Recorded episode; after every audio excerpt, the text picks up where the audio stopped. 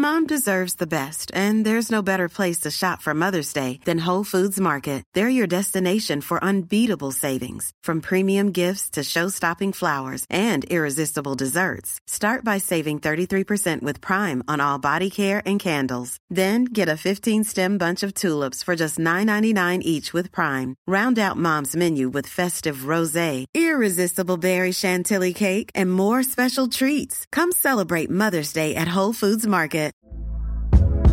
Hey there, it's Michele Norris. I'm host of a podcast called Your Mama's Kitchen. When I travel, I'm usually looking for a way to find a taste of home when I'm not at home. And one of the things I love to do when I am at home is entertain. And Airbnb allows me to do that. When I was in California recently, I rented a house that had a great kitchen. And when we were sitting around the table, we were all thinking, we're in someone else's house. Someone could be in all of our homes as well. If you have a home, but you're not always at home, you have an Airbnb. Your home might be worth more than you think. Find out how much at airbnb.com/slash host. I've been waiting for you.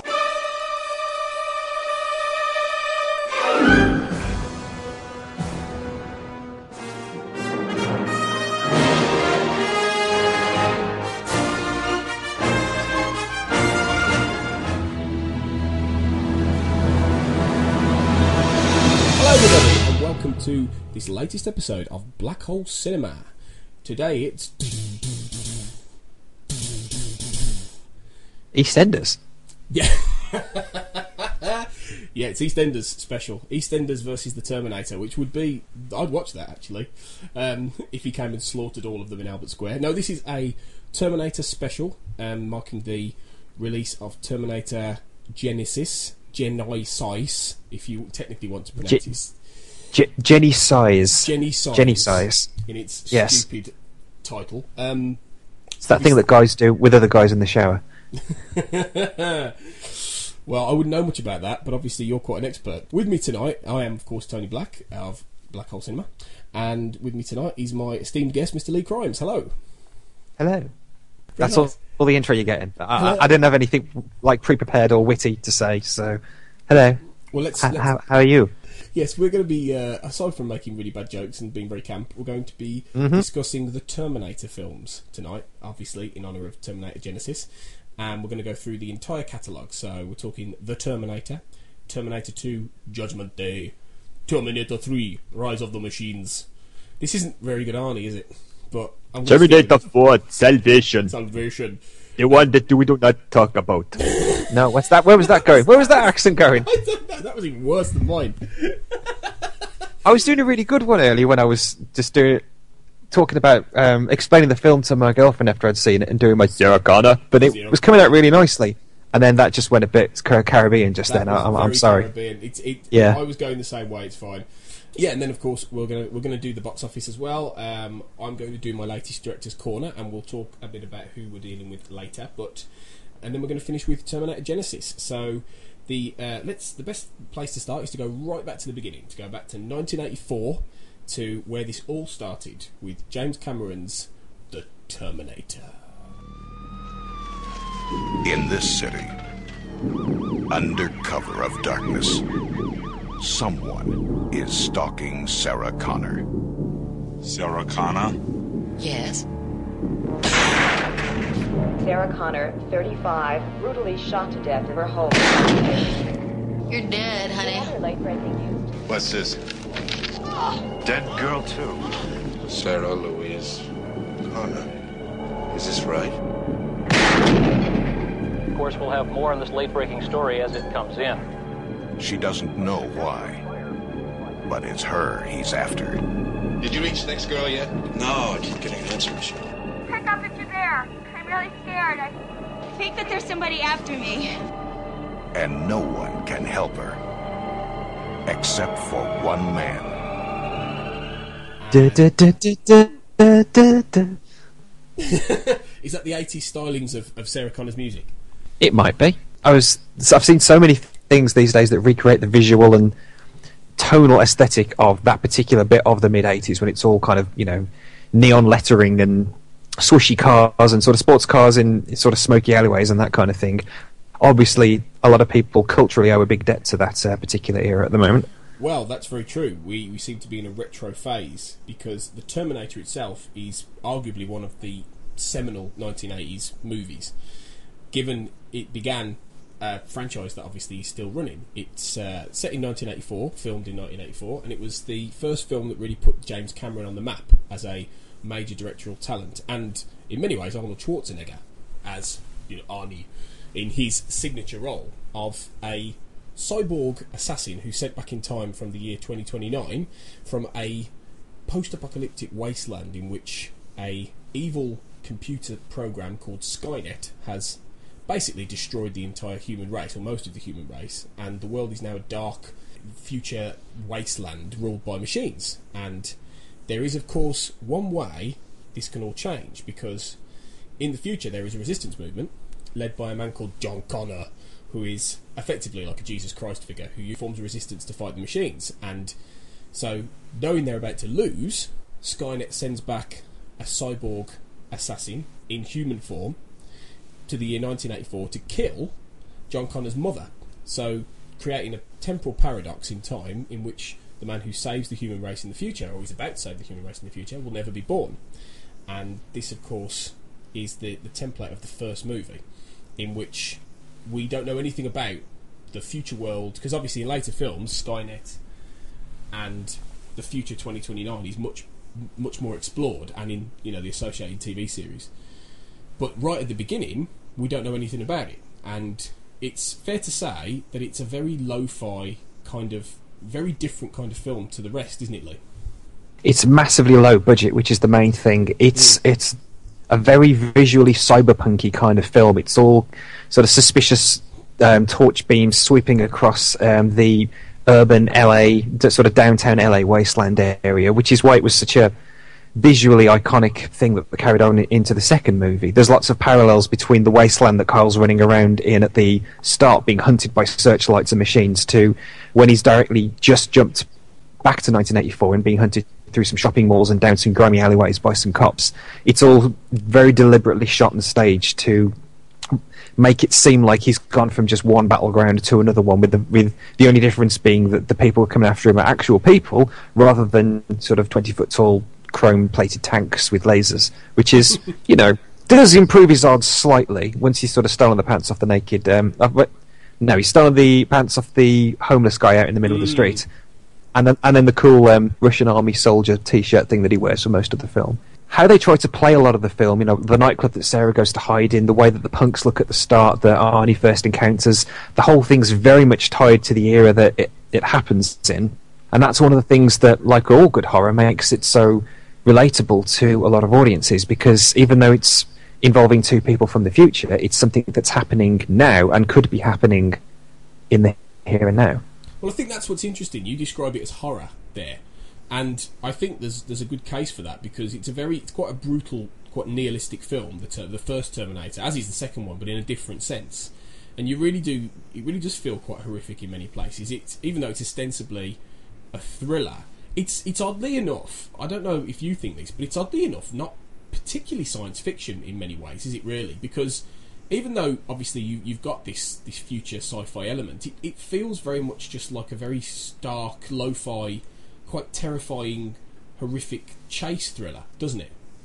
It's a slasher movie. Is the yeah. best thing. Uh, Sarah Connor is, is like an archetypal final girl in in many ways, even in the small cast that we've got. Apart from the scenes at the beginning, or Kyle's very brief flashbacks to the war zone of the future, and then towards the end when Arnie's Terminator starts to get some battle damage, but then definitely after the tanker explosion, when the actual endoskeletons chunking around, is when it starts to become a bit more overtly sci-fi. But even at that point, mm. the endoskeletons just a big relentless killer, just who who can't stop until he's killed them, just coming after them with a only a single purpose in mind. That kind of thing is the very essence. That hasn't changed from you know Jason Voorhees or Freddy Krueger or any other uh, thing that you might care to mention. That's why I think the ter- the first Terminator in particular is much more overtly a horror movie than it is anything else. I think that's very true, and I think one of the reasons that I I don't think it's the best Terminator film, but I think it's very very close to to, to T two in terms of being brilliant. I think it's still a, a fantastic movie. I think it's one of the best movies of the eighties. it, every time I watch it, I just am really, I just feel it's got the most pure. It's the most pure form of this very idea, really. I mean, obviously, as with everything, sequels always expand on things, and the whole mythology and world of Terminator has grown. But I think when you boil it down, it is really the first film is what it is about. The whole thing it is it is about this predestination paradox. It is about this, you know, this relentlessness. And and this this was the film that, of course, coined all the a lot of the well-known lines. Not just Arnie, you know, with his very sparse dialogue like "I'll be back" and things like that. Although, was it T one where he says "I'll be back" or was that T two? Yeah, it's T one just before he comes back and starts shooting up the police station, which is where we, we the audience encounter. Um, Dr. Silverman's there for a bit, Mm. and also Lance Henriksen, who was originally, as we know, slated to be the Terminator before Cameron's encounter with Schwarzenegger made him rethink his approach to how a killing machine from the future would look. Look, Kind of like how footage exists from Back to the Future with Eric Stoltz as Marty McFly before he fell out and they reshot it. It'd be fascinating to see. I don't think they ever got as far as shooting anything with Lance Henriksen as the Terminator. He's looked like he's 50 years old for at least the last sort of 40 years now. So it'd be quite Yes. interesting to see how him as the Terminator would have worked.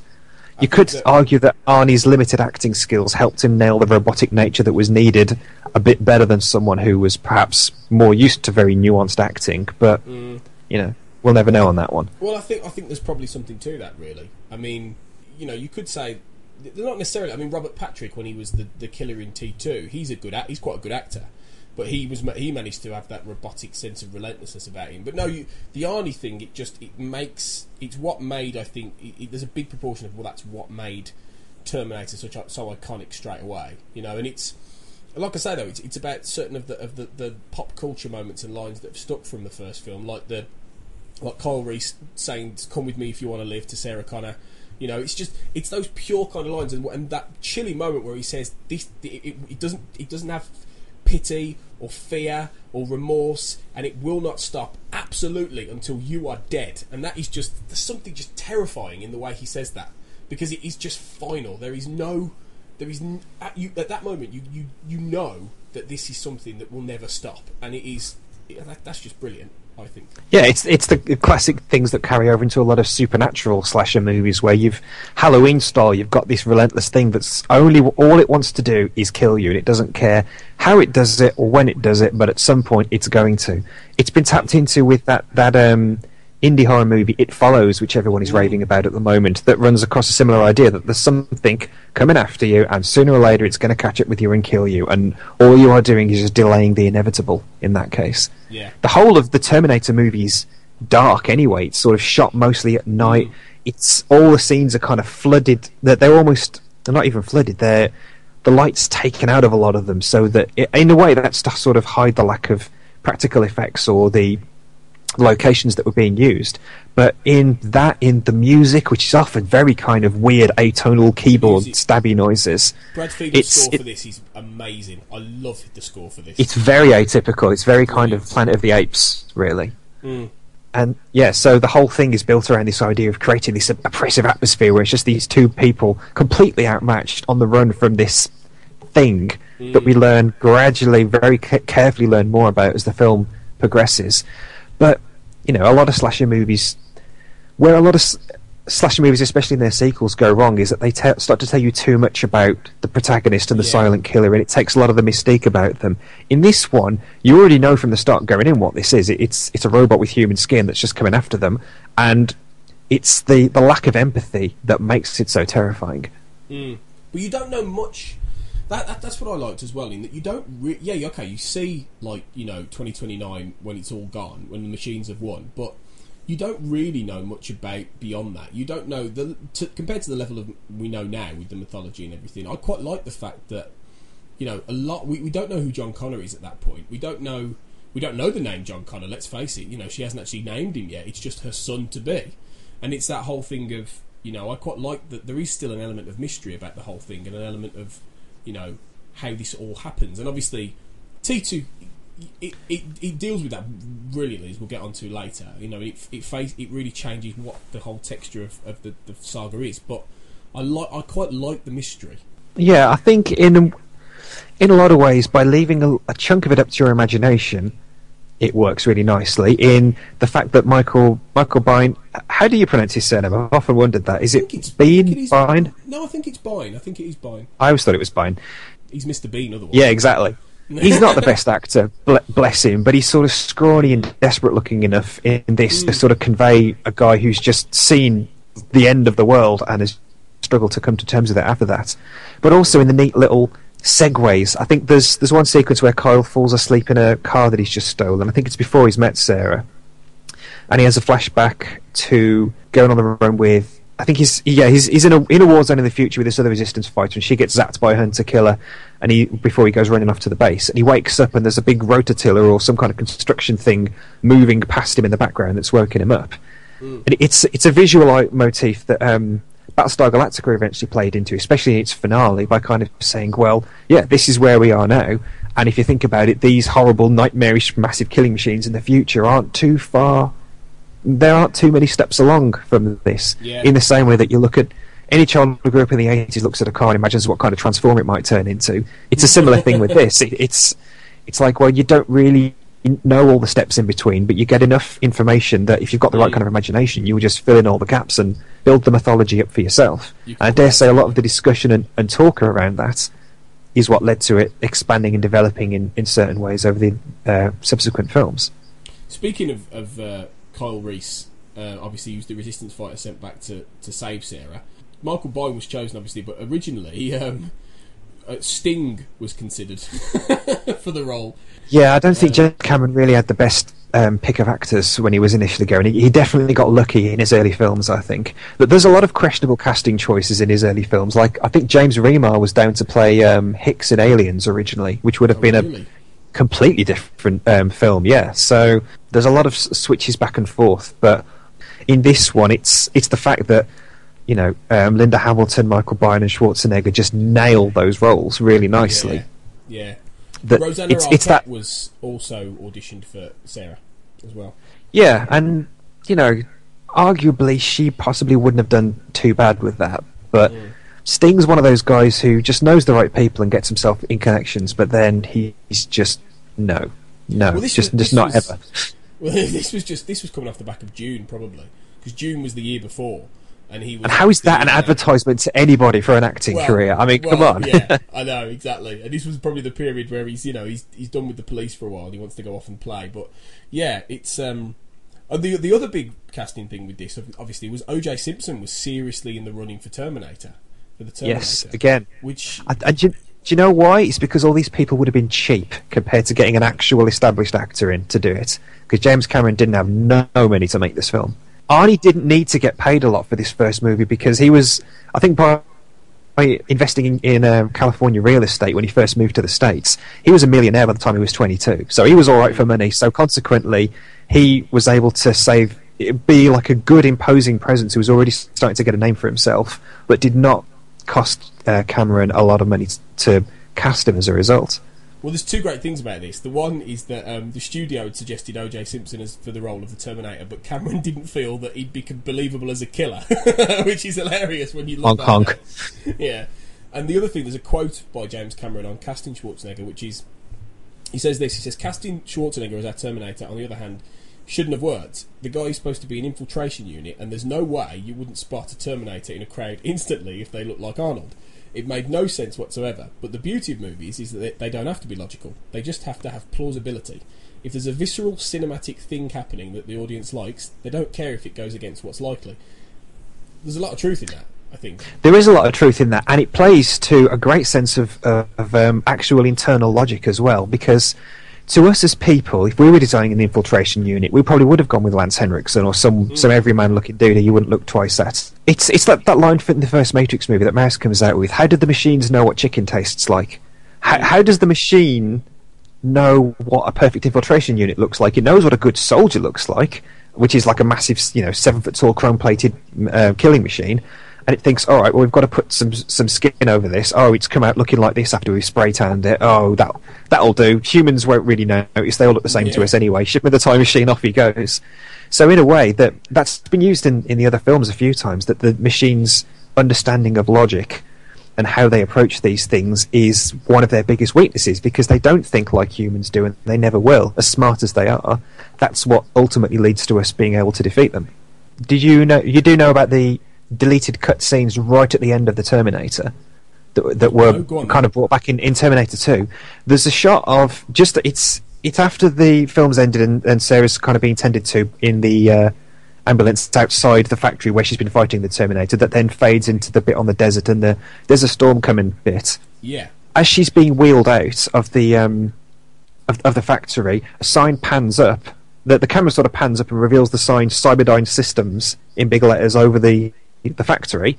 And there's another shot a second later of a guy finding like a bit of the chip and arm left from the squashed Terminator, and kind of looking at them in a puzzled sort of way. That obviously was used and set up again in Terminator 2, and is a recurring thing that happens a lot in the comic books as well to keep the continuity going. Which suggests, as we'll get to in the other films, this whole sense of the inevitability of events and the, the causal loop of, you know, Yeah. Kyle has to go back in time to father John so that he can get sent back in time, you know, paradox of the whole thing. So Cameron apparently cut those scenes because they the quality of them wasn't quite enough, and he felt that, like you said, it kind of the, the film ends quite ambiguously anyway. But it's just interesting to know that it was going to be a lot more overtly to kind of say, oh no, it's, we've accidentally just ensured that it all happens anyway. Right, exactly, which is a, which is a big point that go that happens in the later films, obviously, with about the old idea that maybe you know this this temporal loop is what causes Skynet in the first place, but It's a fixed point in time. it's a fixed point in time. Obviously, it took seven years then for a lot of backs, backs behind the scenes things to be worked out, and for Cameron to actually make Terminator Two after on the back of some big, you know, well, one big success and one, you know, middling, difficult one. Uh, but then he went on to make which Terminator Two Judgment Day.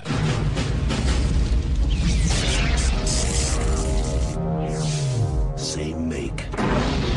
These were taken at the West Highland Police Station, 1984. You were there. Same model. These were taken today. You have to let me see my son. He's in great danger. New mission.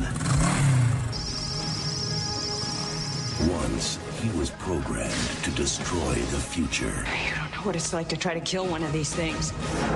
Now, his mission Get down. is to protect it. Mom! Come with me if you want to live.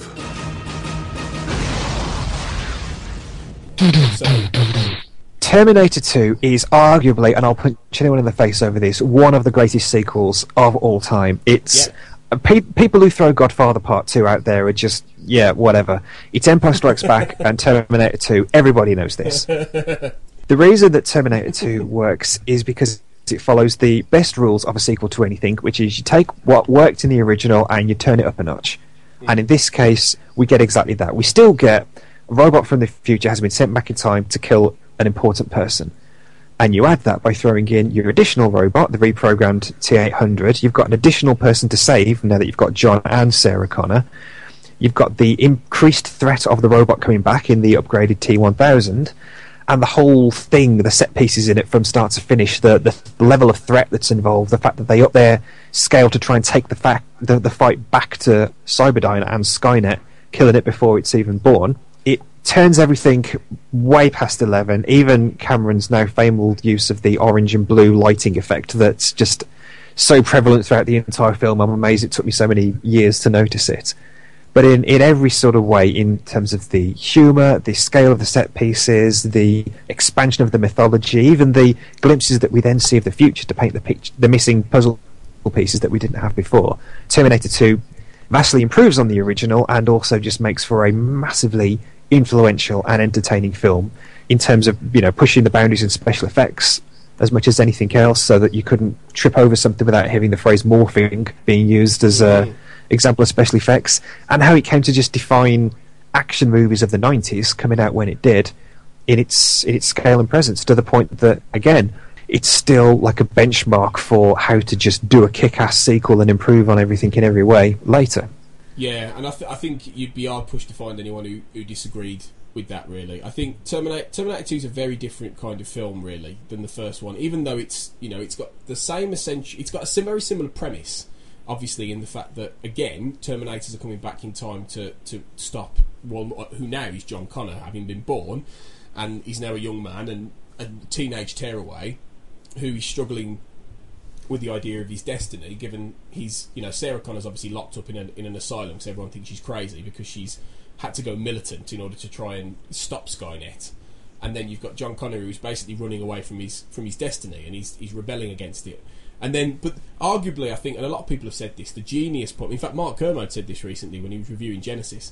The genius point about Terminator Two is the fact that it flips Arnie, and Arnie now becomes the hero Terminator as opposed to the villain. I mean, that is just a stroke of fucking genius. It really is. It's one of the things that works so well because by that point Arnie's been in a bunch more films, gotten a lot better at acting, mm. and is able to handle the, the subtlety of this very different character that he's playing. He's still got the the essential robotic nature of being a machine down pat, arguably better than he does in the later films when he, he's trying a bit too hard mm. to per, convincingly portray a machine. But there's so many little recurring motifs, like how in in the first movie, the first time that um, Sarah encounters Reese at that nightclub just before the Terminator attacks them both, she isn't sure whether which one of them's there to kill her at first. And I think the idea was that initially Cameron wanted to try and make it more ambiguous as to whether it was Reese or Arnie that had actually come back to kill her for the audience. But then obviously, you know, the marketing was built so heavily around Arnie, then you kind of knew that it was going to be him. In this one, again, we, the audience, knew going in that Arnie was the hero, but that first time that John sees Arnie sort of taking the shotgun out of the, yeah. the box of roses and storming towards him, much as it's later seen again when Sarah sees Arnie emerging from the elevator in the uh, asylum just as she's trying to escape. It's it's that moment of, of you can see the characters going, oh god, it's happening again, or this thing is coming here to kill me. And even though it's only like a little moment, it's it means it that we works well, we take the flip with them to kind of realizing, oh, this thing that previously an identical version of this thing tried to kill me, and now it's come back with slightly spikier hair, and it wants to be on my side. So, okay, where are we with that? Let's. It gives everyone in the film a lot more agency, for one thing. The fact that Sarah's yeah. doing her damn best to break out of the mental asylum from the very first scene that we meet her says mm. says as much as anything else. John's no slouch either. You know, he's, he's capable enough for um, Ah, now this is the bit that always throws me. trying to work out John's age because he's given as being twelve, I think, which actually it's either like eleven or twelve. He's he's cast as, which actually sets Terminator Two in about 1994, 95. Well, it would it makes sense if he's about thirteen because if if I'm right, and this is something that they touch on in Genisys 1997 was supposed to be the, the year of Judgment Day, wasn't it? And that's that's basically yeah. what I, have always taken it that it's set in 1997. So he's about 13, 12 or 13. Yeah, because if if she would have given birth in 1985, technically, so this is presumably set in 1997. Um, although Wikipedia, I have just checked, Wikipedia says 95 and that he's 10 years old. So um, yeah, it, it's a bit of a stretch. I think he's meant to be like a very mature 10 years old because of the life he's lived to that point. But um, it's still just a it's a little wiggle, but you know, it's it's one of those things that as the films do infuriatingly do sometimes, it's never really obliquely referenced in the film. You just kind of left to work it out for yourself, depending on how, on how obsessive you become with the film. Like like I was watching it pretty much on a daily basis for several years when I was younger. But I think that's the point, though, in that it, it, that that's the reaction it gave you. You know, it became an obsession for you. I mean, I I watched it a lot when I was young as well, and I, I this was the film that really made me fall in love with the franchise. I think even more than the first Terminator. But it's like the mark of a really truly great film is when it does have you looking into it all and trying to look beyond it and figure things out and, and reevaluate it. And I think Terminator 2 has that because it's just got much more of that sort of. Well, it's more epic for a start, you know, not just in, in the scale of it, but also, you know, the set pieces it does you know, such as the freeway chase, which is just one of, still one of the best action sequences I've ever, that's ever been filmed, in my opinion. The chase with the helicopter and the tanker, and then previously to that, the one with uh, down the storm drain, using LA landmarks um, as yeah. part of the you know visual language of the film. It's just that's just a brilliantly just crazy chaotic sequence from start to finish, but it totally brilliant. works, and it it's what sells to you completely and truly. Right, the T one thousand is a much bigger threat that we had than, we thought. It's not just another Arnie who's come back. This is a thing that could potentially take out the the T eight hundred and kill John and Sarah without even blinking. if we give it Well- a chance to. Well, this is the thing, you know. It's it's not just apart from the fact it's still got it's got that slightly philosophical sweep of you know questioning the the, the morality and questioning the you know the essential idea of, of Judgment Day and everything like that, and making it much more of a, there's much more there are visions in there in terms of Sarah seeing the end, and you know uh, there's a Mm. lot more of that. But also, Oh, I used to hate say that bit. yeah, it's horrible, isn't it? But also the the, the fact of the T one thousand and the effects. I mean, let, let's let's remember that you know it was this and Jurassic Park really that, that created modern cinematic effects in many respects, wasn't it? Because it was Jurassic Park had the dinosaurs a couple of years later, but it was this one with the with the morphing, with the the liquid form that's just inspired. Well, it, it created it created ILM. It was just the beginning, wasn't it? Really, this was the film that made everyone go, "Wow!" I think it was the first time we'd really seen what computers could really do in film. Yeah. I mean, if you go back to arguably one of the first proper kind of summer tentpole blockbusters of the modern era, which was Tim Burton's first Batman movie in '89, there's a lot of what would be now CG moments in that that are either done uh, with practical effects and scale models, or actually animation. There's a couple of little shots that are actually animated and put directly into the, the film, sort of just you know the pen and paper way of doing things. Terminator 2 is the point at which they say, right, if you want to do something this bonkers, do as much of it as you can in practical, and for the the only for the things that you can't do any other way, use CG. But if you're going to do it, make sure it's for something that, that you can't do as a practical effect, and that's that's one of the things that so many modern movies get wrong is that they rely on CG to do things that you can do uh, with practical effects.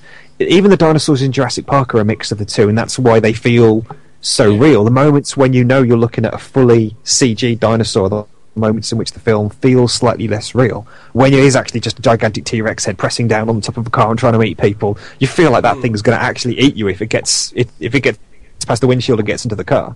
This is it. I think this is why a lot of people responded enormously well to Mad Max Fury Road this year because that does that's exactly the same. It's old school practical effects in the grit, in the mud, mixed with CGI, and it, it's just it just feels different. It feels more visceral. It feels more real, and that's exactly what T two did. You know, and, and and you could feel it all the way. And even though, yeah, you know, Robert Patrick in the T one thousand was this this liquid moving shape, it was that kind of. thing. it, it still it was still terrifying, and it was still.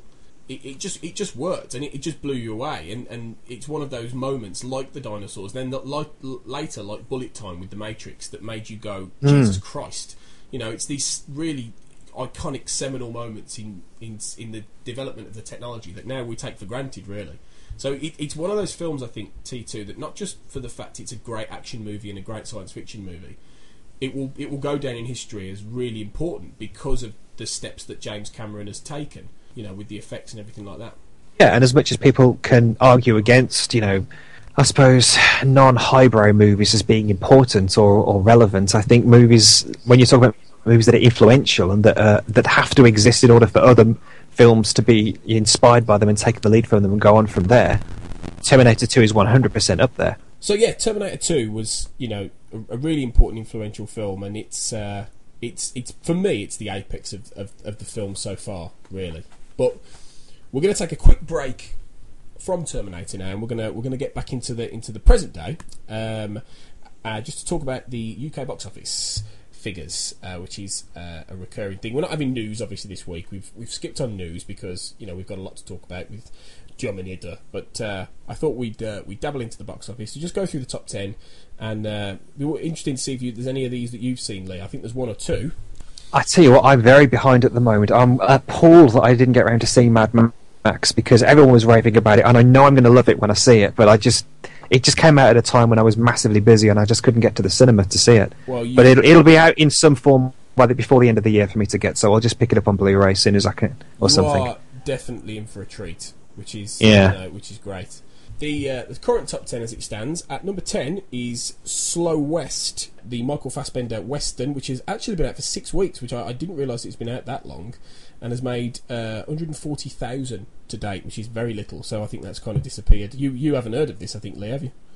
Not in the slightest, but it, you know, I don't hear of a lot of remotely arty films these days, or I do in passing and just think, oh, I won't like that, and move on. Well, there. And My, my it film tastes have never been particularly intellectual, you could say. Yeah, well, it seems like most people have seemed to have moved on. But in fairness, it has only released in 69 cinemas, which is a little bit less. But anyway, uh, number nine is San Andreas, The Rock versus uh, Nature, which has made um, in three weeks 11 million, which isn't too bad. It's not like a stomping great hit, but it's done pretty well. Um, For a film that looked pretty bad, then that's not that's not too uh, too bad going, I guess. I think it was a bit ropey, but uh, you know, people enjoyed it. It's The Rock anyway. People enjoy The Rock. At number eight is The Longest Ride, which is a in, in its third week has made 900, nearly a million. It's a romantic drama, a Nicholas Sparks novel, so you know what you're getting with that stuff. Is Uh, that the one that I keep seeing with the trailers where it's the guy who's like the rodeo rider Yeah. or something? Oh yeah, that looks shit. Cl- Clint, Clint Eastwood's son, um, Scott Eastwood, it turns out, and um, Britt Robertson from Tomorrowland. Uh, but who's a good actress actually and deserves to do quite well. But she seems to be picking some duff things lately. At number seven is uh, in its first week at the box office is Knock Knock, which uh, was reviewed last week by Chris Byrne, which is the new Keanu Reeves schlock uh, horror thriller from Eli Roth, which has made two hundred fifty thousand in its first week. So expect that to drop out the top ten. I don't think people particularly care about Eli Roth or Keanu Reeves anymore. So. Um, I completely missed John Wick, and apparently that was quite good. I, I, I never heard about it. I didn't see John Wick yet either, actually, and I, I heard it was it was pretty decent, but I don't think it did massively well either. So, although it did, it did well, I think it did better in America because it's getting a sequel, um, but it, it didn't make the impact of Taken, for instance. I don't think Keanu Reeves is going to quite come back as a Liam Neeson action guy in quite the same way. Uh, number six is Entourage, which is in its uh, in its fourth week at uh, at number six with uh, 1.2 million. Um, it's made now. To be fair, that's that's not much at all. You know, I mean, considering Entourage is it, it used to be a TV show. I think it's a combination of things. This is. I don't know if you saw the Mark Kermode rant um, about this, but it, it, it went quite viral. It got more views actually than most of his reviews do because he, he basically he, he basically called it worse than Sex in the City two. And That's that that's pretty bad because Sex in the City one was was pretty diabolical. Well, anyone who follows Kermode knows that Sex in the City 2 is basically his idea of hell on earth. So, I mean, to, to say this is more morally repre- reprehensible and hor- hor- horrid than that film is, is going some. So, it I've never really bothered to watch Entourage. It looks like the kind of show that thinks it's a lot cleverer and smarter and funnier than it actually is, but is actually just a program about five dickheads. Yeah, I, I, I suspect that, yeah, that's pretty true. At number five is The Empire Strikes Back, which, of course, is thanks to the Secret Cinema, which you and I had the privilege of going to Mm. see. Um, we can't really talk about it because the Secret Cinema, anyway, because we did sign confidentiality agreements. But uh, it was awesome, and The Empire Strikes Back is awesome, as we've earlier said in this podcast. So, at number four is Mr. Holmes, which is the um, Ian McKellen as Sherlock Holmes um, film, in its uh, first week of release, which has made 1.6 million. Uh, well, nearly 1.7 million. So that's not bad, really, considering it's a very quiet, you know, middle class film. It's a very, very actually a very lovely film as well. I do recommend that. Um, I know I wanted to see it. I haven't got around to it yet, and I have a feeling it's going to disappear before I get a chance to. But it did look like a lot of fun. Possibly, it is. It's very nice. It's and he's he's fantastic as Sherlock. It, it's lovely. And number three is Spy, which is still uh, hanging on in there in its third week, um, which has made eight uh, point six million. Spy actually hasn't done as well as I thought it would. It's still been hovering around the top, but all the money in the last few weeks has been eaten up by Jurassic World, as we'll see in a minute. So, considering Is that because it's completely awful? Because No, it certainly no. looked like it was completely awful. Well, not at all, and that's the surprising thing. Spy's actually much, much better than I thought it would be. It was, it was a lot of fun, mainly because Jason Statham is brilliant at sending himself up throughout that film. It, it's actually really quite good, yeah. So it's a bit of a shame that it hasn't really done. It's done well, but it hasn't done amazingly well. But it'll have done well for a sequel. So, and number two, uh, unseated. Surprisingly, although I'm not surprised by what's unseated it, but um, it, it is Jurassic World, which is made in what is about three weeks. It says one week on here, but that's not quite the case. It's made f- nearly 50 million in England. I mean, that is just ridiculous. That Avengers didn't make 50 million in, in three weeks. You know, it, it, it's remarkable. The problem is, I, it's it's it's a very similar problem to the fact that you can't compare the points that Formula One drivers um, accrue now to how the drivers used to do it because now you get 25 points for a win where you used to get 9 or 10. Mm. You can't really sort of say, oh, this film's smashing all these records and doing this. Yeah, it's because going to the cinema can cost you up to £15 a ticket these days, which it didn't, like, you know, as recently as 10 years ago. Hmm. So the amount of money that these films are making is all it is is the fact that cinema prices have gone up and the marketing spends on these things have reached titanic levels Yeah. that that's the only way for films to be considered a success. It's the it's the same in every kind of form of media at the moment. Music, video games, all these other sorts of things. They consider these things failures if they don't hit these massive arbitrary targets. But the only way they're able to do that is by inflating the price point for them, which then we, the punters, have to shell out to watch or become pirates. Well, it's why as well. I'm, I now make a concerted effort that. Well, I hate 3D anyway. I like. I really like IMAX, but unfortunately, you've got to really, you've got to really go far and wide now to find an IMAX that is just IMAX and not IMAX 3D because they've realised that no one was going Mm. to see 3D, so they've badged IMAX and 3D together. So people will have to go, and if they want IMAX, they've got to go and see 3D. So it's it's incredibly annoying, and it means that now I don't see IMAX for most films. I because there's no IMAX, sole IMAX in the Mes- in the West Midlands. Oh, well, I, I now make the point that I would have gone and seen Jurassic World in IMAX, but I went to see. I would have gone and seen Terminator Genisys in IMAX, but I didn't. I went to see it in 2D because I refused to pay through the nose, and I refused to have to watch IMAX with 3D when I think 3D is fucking awful. So you know. I suffer with it because I wear glasses and I maintain that I do not get the correct 3D ex- visual experience because of that. I don't see a massive amount of difference in a lot of the things I watch other than getting a slight motion headache. The only thing I found 3D really works well in is animated movies because the the massive amounts of colour that those produce compared to movies shot in the real world um, helps create the depth of field that 3D is trying to trick your eyes into seeing. Yeah, point is is yeah. Well, the point is that it's it's all unfair. Speaking of um, animated films, though, the one that knocked Jurassic World off the top spot was Minions, which is made uh, in one week, actually, 12 million. So that was always going to happen, though, because Minions is basically a big cash cow, as Emma described last week um, when it was reviewed. It's the the general response to it has been very very lukewarm, in that it's basically just you know all the good bits are in the trailer, and it, it's it's a, a joke that a, a 10 15 minute joke that's been stretched out into a movie and it's basically a marketing cash cow machine, which is true because you, you look anywhere. I mean, I was walking past a um, uh, I was in a supermarket, uh, Sainsbury's, I think it was earlier today, and I just looked to the right, and there's about four Minions T-shirts for adults. You know, so it, it's it's not it's it's just a machine. The thing about films like that is, and it's a problem that a lot of us who watch films based on superheroes or like Transformers or other sorts of franchises that were around when we were kids, is that these films they're ma- they're not for us. They're made for children. Yeah. And there'll be kids going to see Minions, and 30 years from now they'll be saying it was one of their favourite films when they were a kid, and they will defend it until their dying breath. Us as adults will go and see it. We can tell that it's just been a thinly put together film that's just a bit of a you know, like you said, a, a, a marketing cash cow, basically working on the popularity of, of them as characters. Mm. But then it's not really meant to, you know, connect with us beyond like a few jokes for the mums and dads that they always sneak into these movies.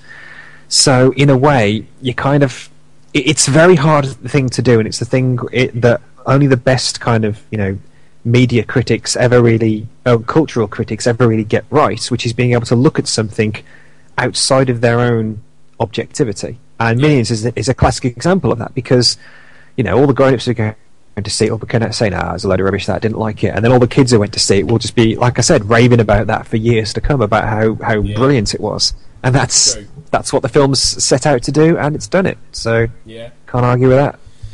Well, there you go. I think um, next week it will be uh, more than likely Terminator will Terminator Genisys will be high up. It, it, I'm not sure it will it will necessarily beat Jurassic World, but I think I think it will be up there. So um, as will Magic Mike um, Triple X or whatever it's called XXL. But I will say actually very quickly, we won't review it on the podcast unfortunately because of the way this has worked. But I went to see Amy yesterday, the Amy Winehouse documentary. Um, Yeah. Asif Kapadia, who made Senna, and it is a stunning piece of work. I, I Oh, yeah. recommend it because the story of Amy Winehouse isn't quite what you think it is, and it is desperately, desperately sad. Uh, and I now have a hell of a lot more respect for her as a as, as a musician and her life because it is a really really tragic tale, and it, more so, it's just a brilliantly put together documentary. So I really encourage anyone who likes music to go and watch that. Um, let's uh, let's move back to the uh, to the meat of the podcast to get back to uh, Terminator, and we are now moving Terminator. on to Terminator Three: Rise of the Machines. The life you know, all the stuff you take for granted, it's not gonna last.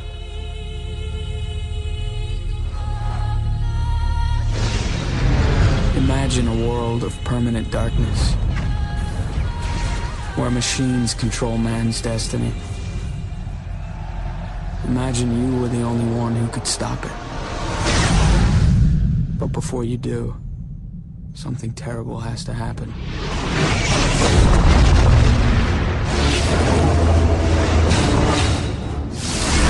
All military systems have been infected. This can't be happening.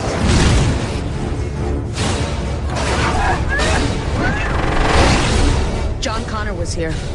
Where is he? Are you going to kill me? No. My mission is to protect you. This is the point that I think most people agree that Terminator starts to lose its its umph. Now, obviously, Terminator Three was filmed was a good thirteen years later, and crucially, this is the point that James Cameron um, effectively parts ways. He he was a bit still involved in this one, but it wasn't it wasn't to the same degree. He didn't write it, he didn't direct it. This was uh, by Jonathan Mostow, who uh, who came on board, who had previously done um, Breakdown with uh, Kurt Russell, which was a great little film, um, like a modern day duel, which was very good. Uh, so you know he's not a bad director at all.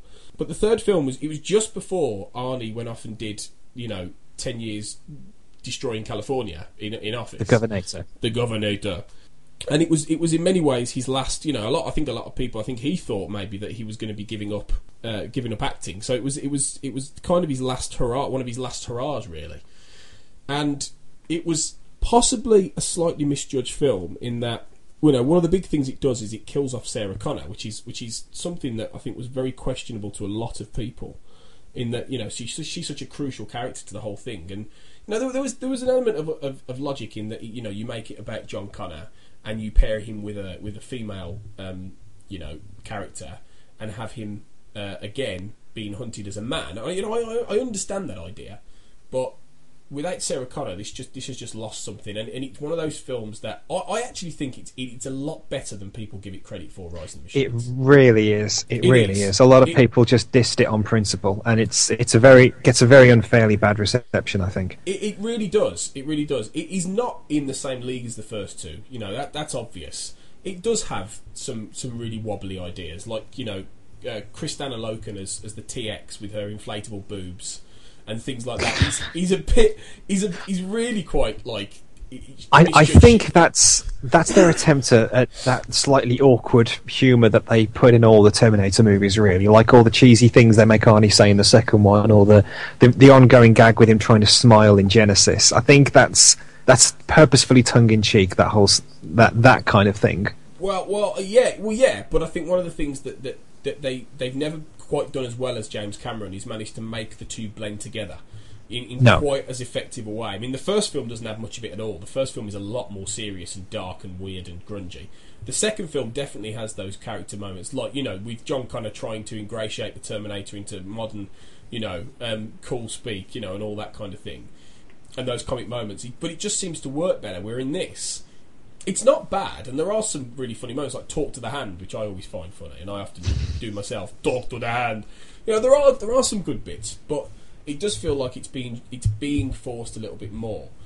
So you know, I, I think there are some questionable ideas. You know, Nick Stahl isn't necessarily the best. You know, um, John Connor you, you would have ever faced, you would have ever had. No, Um, I, I think he was a bit miscast in it. He, he's my main kind of problem with the film. Really, I think um,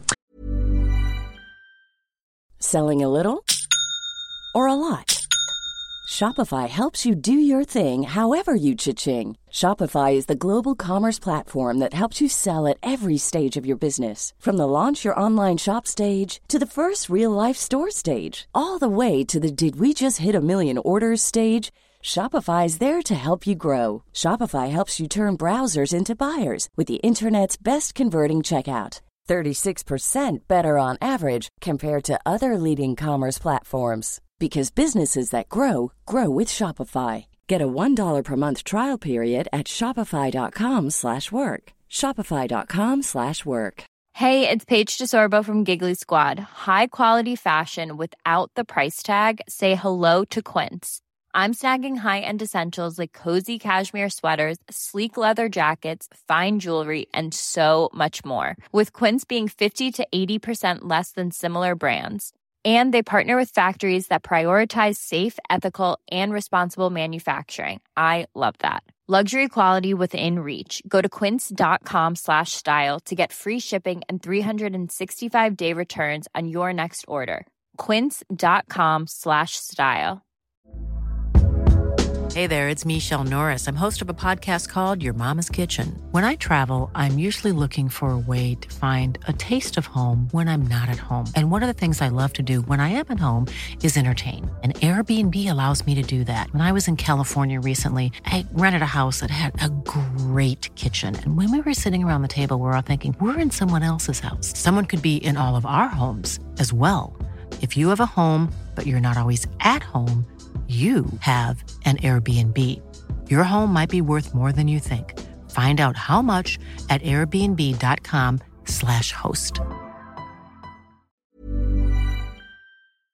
Claire Danes is, is brilliant as Kate, I think, because she's Yeah, just got the right, just the right blend of kind of slightly disbelieving, wide-eyed annoyance at everything that's happening to her throughout Yeah. the whole thing. I think Kristanna Loken does a pretty all right job as the Terminatrix or whatever they end up calling her, to be honest. Yeah. But yeah, Nick Nick Stahl just doesn't. Edward Furlong had that edginess about him in the sense of someone who could go on. He, was just this raw mess of untapped potential, and he could go on to be someone great. Nick Stahl's kind of. It's like it's like the big problem that happened with uh, that I always say happened with Sam Raimi's Spider-Man movies, where they ended up going with Tobey Maguire over Jake Gyllenhaal, Yeah. and you got a guy who was too much of a nerd and not enough of a hero. Yeah. And it's it's pretty Yeah. much the same thing again here. Nick Stahl just doesn't feel like he's going to grow up to be John Connor. No, no, he doesn't. He feels like he's going to grow up to be one of John Connor's radio operators, you know. that, but that's exactly the point. You know, he, he's just he just doesn't quite have that that element to him. And I think that I mean Edward Furlong, they wanted him back, but then by then he'd gone a bit mad and off the rails and everything like that, a bit like John Connor when he was Mhm. that age. So he didn't come back for this. But it was the whole thing with this that I think it had its problems.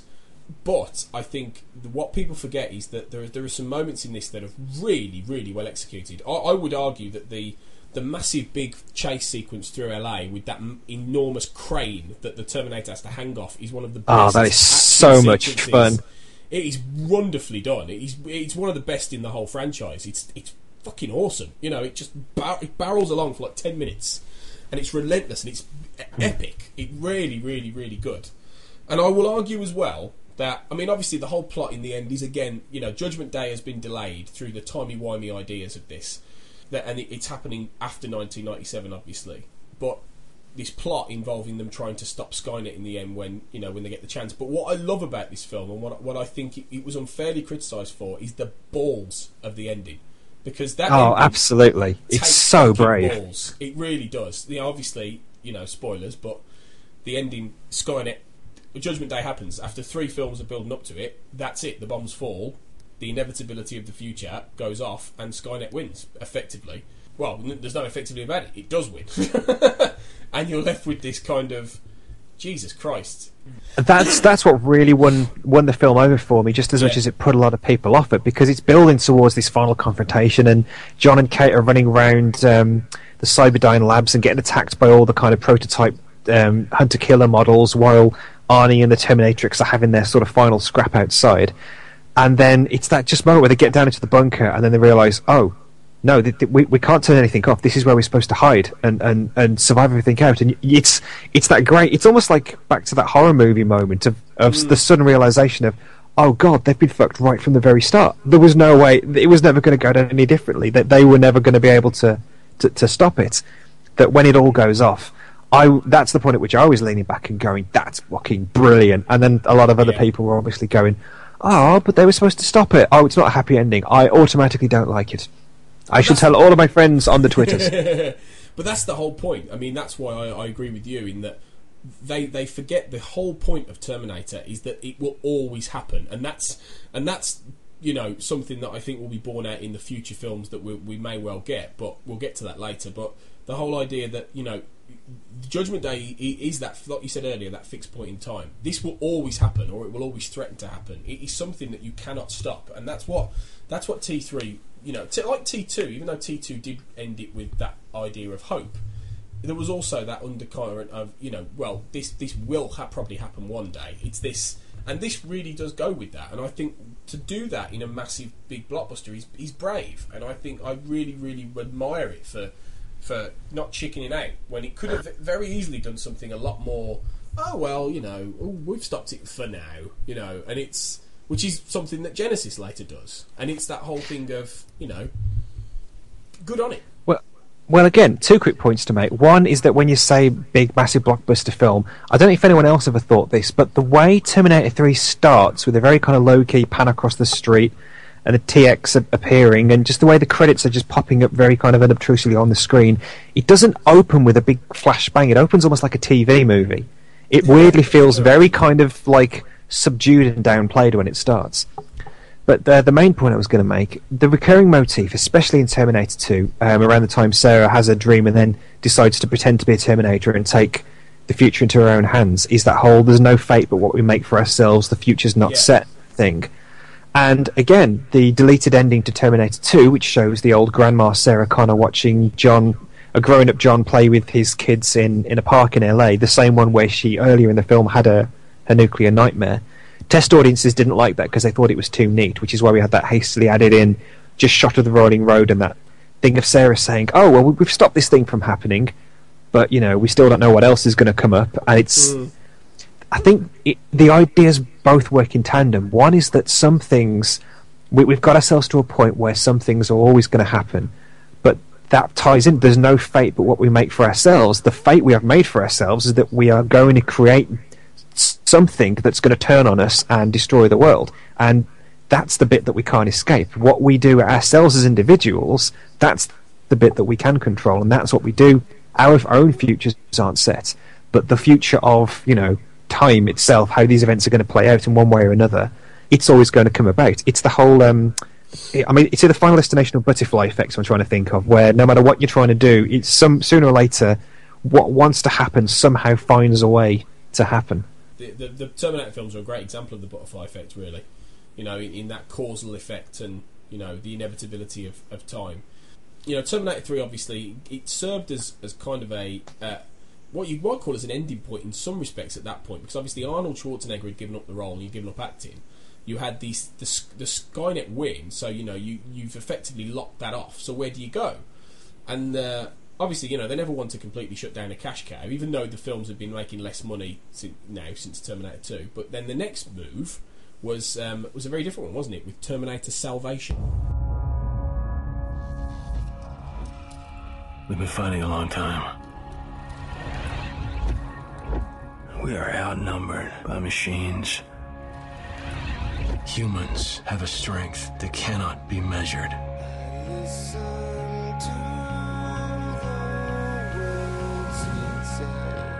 This is John Connor. If you're listening to this, you are the resistance.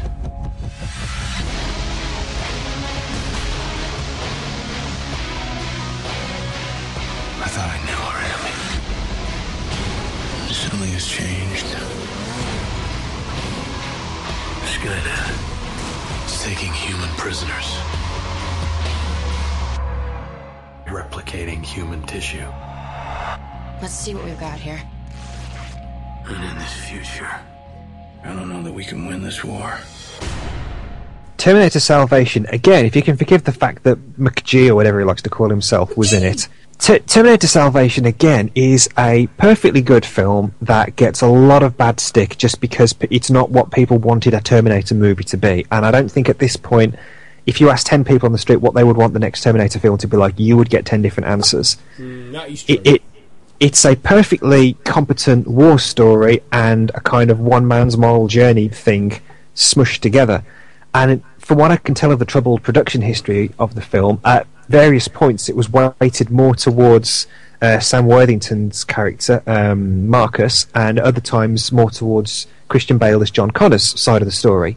And the, the resulting film is very much a 50 50 blend of the two that you could argue is a little less focused because their two stories don't properly come together until like the third act of the film, much as they spend a lot of the film together with each other. Mm. But Terminator Salvation's a war movie. We're in the future, you know, it's after Judgment Day, but not quite far enough ahead that we've got to the time travelling bit yet. But the machines are starting to figure out what they need to do. They've got their very sort of clunky early model Terminators. They're, you know, still trying to harvest humans, but there's a lot more humanity out there. You know, we're sort of 10 years away from the completely burned out nuclear wasteland that we see in the previous films. And while you've got Marcus going on his journey of discovery through that and waking up, you know, in, in the future and realizing that he's been sort of half made into a cyborg and that there's this kind of internal battle for his soul going on as to which side he's going to fall on. I don't know whether a lot of people just wanted there to be more Arnie in it, and I think the fact that he wasn't, it almost kind of feels like a spin-off film in a lot of ways. Like it's kind of stories that are happening around the other films rather than being a, its own solo entry into the rest of the film. I mean, admittedly, Yeah. it's it's a little confusing at places. It's a little all over the place. Moon Bloodgood's character kind of you don't really know what to do with her. Bryce Dallas Howard, who I understand was heavily pregnant through most of the film, does very little other than sit around and just you know look pretty for the most part. And i let's be honest, a lot of people out there massively dislike Christian Bale just on principle, and I think that put a lot of people off the film, given that he spends a chunk of it barking at people. Uh, and of course, that very famously uh, recorded flip out that he had the one day on set when that lighting um, assistant just pissed him off and he blew up at him. Which is both equal parts kind of slightly douchey actor speak, and also if someone was doing that to me in the middle of a really intense scene, I'd probably flip out and lose my shit as well. Yeah. He, his I mean- flip flopping accent in that scene, in that recording, is the funniest part of it. but again, true. we talk about the tank, the the chase through LA bit in Terminator 3 as being a standout. The opening sequence of uh, um, Salvation, there's this brilliant one-shot sequence in it when they're escaping from the base. When John find they find the underground base with Marcus before he, he wakes up, and the the Terminator endoskeletons that Connor remarks as they seem different to how he thinks they should be, which already starts to hint that we're on a slightly different timeline of events caused by the, you know, Judgment Day happening in 2003 uh, in Terminator 3 rather than in 97 like it was supposed to. So he's already noticing that things aren't going how he expected them to, which is something that I think was spiritually carried over in, into Genisys. There's this one shot sequence of the escape as everything's just going to shit and things are blowing up around him. He tries to get in a helicopter as it flies off and then that gets shot down and he crashes out of it. It's one continuous shot and it's just brilliant. It's absolutely brilliant. And there's a lot of moments like that, like the scene when he crashes the helicopter into the lake and the little swimmy centurion thingies are coming after him. There's loads of just awesome moments in that film. The, the actual assault on Skynet, you know, there's a lot more good stuff that happens in that film than people remember. All, all people tend to fixate on is Helena Bonham Carter's abysmal acting. I don't know what she was on that day, but she's just Yeah. terrible in this. And again, you know, the fact that there's no Arnie in it apart from that kind of faux Arnie that they fight at one point, although that is a pretty awesome moment when the, the pretend Arnie gets sort of comes stomping out to, to fight them at one point. But again, does a very brave thing to try and mix up how the franchise was going forward and has ultimately Marcus sacrificing himself, choosing humans over the machines so that John Connor can live. And again, in original cuts of, of the film, and it's always important, I think, if you're getting into a franchise or you know learning more about a film to find out how it could have gone because it'll inform the choices that you see in the film. Um, originally, they, the idea was that Connor was going to die outright, and that Marcus was going to take on Connor's appearance and basically become John Connor, so that he could continue the fight in his name.